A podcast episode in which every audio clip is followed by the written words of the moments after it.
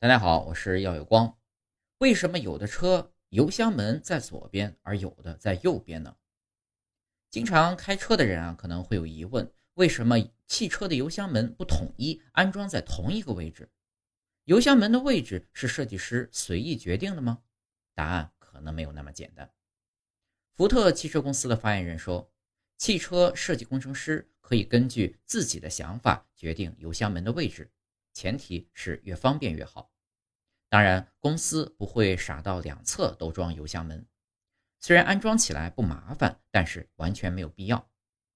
日产汽车公司的发言人说，油箱门的位置主要根据油箱的形状来设计，需要兼顾后方的储物空间。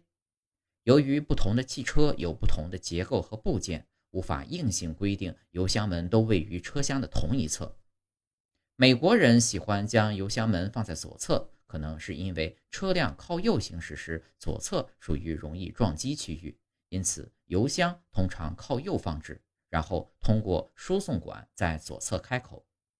出于这个原因，英国、澳大利亚、新西兰、印度和其他在道路左侧行驶的国家的车辆呢，可能会选择在右侧安装油箱门。